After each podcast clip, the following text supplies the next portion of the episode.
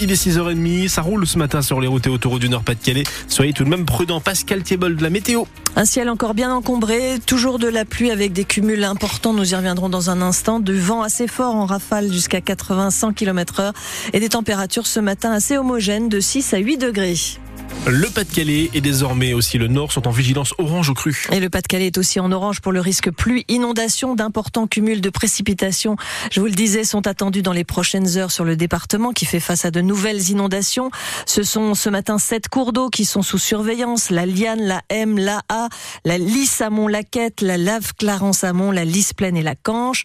Romane Porcon, bonjour. Bonjour. Vous suivez la montée des eaux ce matin. La situation est déjà délicate, notamment dans des secteurs qui ont déjà été inondé au mois de novembre. Ah oui, c'est l'ouest du Pas-de-Calais qui est particulièrement euh, touché. Les sols gorgés d'eau suite aux inondations n'ont pas réussi en fait à absorber les 40 mm tombés entre euh, dimanche et, lundi. La pluie s'est abattue euh, sur l'eau Marois avec des débordements déjà observés à Wizerne avec la crue de l'Aa. L'eau est donc remontée notamment dans certains quartiers de Blandec près de Saint-Omer.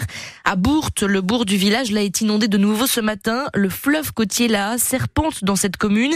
Les habitants se retrouve donc encerclés, impossible pour Séverine de sortir du village. Et avec les sources qu'il y a dans les pâtures, en fait, ça a vite monté. Du coup, dès qu'il pleut, euh, ça remonte facilement dans le bourg. Tout est inondé. On peut plus sortir de, du village. Ça commence mal l'année. Les gens qui habitaient dans le centre de Bourg, bah, ils sont partis parce qu'avec les inondations, ils ont vécu de, beaucoup d'eau dans leur maison et ils veulent plus revenir. Du coup, c'est un village mort. C'est pas facile à vivre. Ce n'est pas le seul village qui euh, connaît une remontée des eaux. Dans le Montreuil, à la caloterie, la Canche est de nouveau sortie de son lit. Alors que l'eau s'était peu à peu retirée depuis euh, un mois, certaines routes sont inondées encore ce matin et ce, malgré les pompes qui fonctionnent jour et nuit. Malheureusement, les prévisions météo ne sont pas bonnes. Avec jusqu'à 30 mm attendus aujourd'hui, Météo France d'ailleurs annonce un potentiel cumul à 200 mm depuis là, dimanche donc jusqu'à mercredi. Trois semaines donc à un mois de pluie qui pourrait tomber en quelques jours. Merci Roman Porcon vous rappelle donc que le Pas-de-Calais est en vigilance orange pluie inondation, mais aussi pour les crues, tout comme le Nord. Au total, en France, la vigilance orange est activée dans dix départements, du Finistère à la Loire-Atlantique en passant par l'Orne ou encore la Mayenne. Au Japon, l'alerte au tsunami est officiellement levée après les nombreux tremblements de terre enregistrés dans la journée d'hier.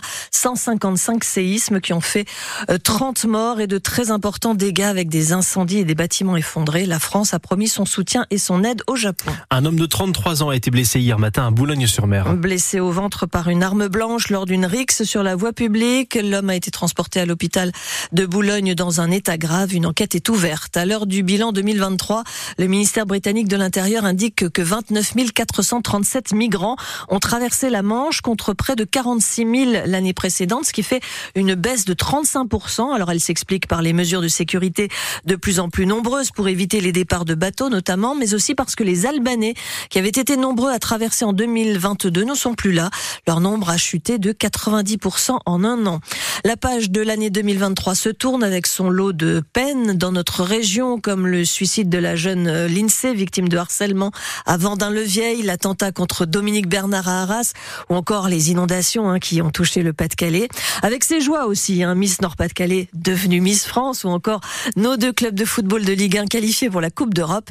À quoi faut-il s'attendre dans le Nord et le Pas-de-Calais pour cette année 2024 qui débute tout juste? Élément de réponse avec vous, Antoine Barège. 2024 sera l'année d'un événement quasiment unique dans une ville, les Jeux Olympiques cet été. Le stade Pierre-Mauroy de Lille accueillera la phase de qualification du basket, puis la phase finale de handball. 2024 sera aussi une année musicale, avec Louane, originaire du Pas-de-Calais, qui chantera à Lille au théâtre Sébastopol en janvier.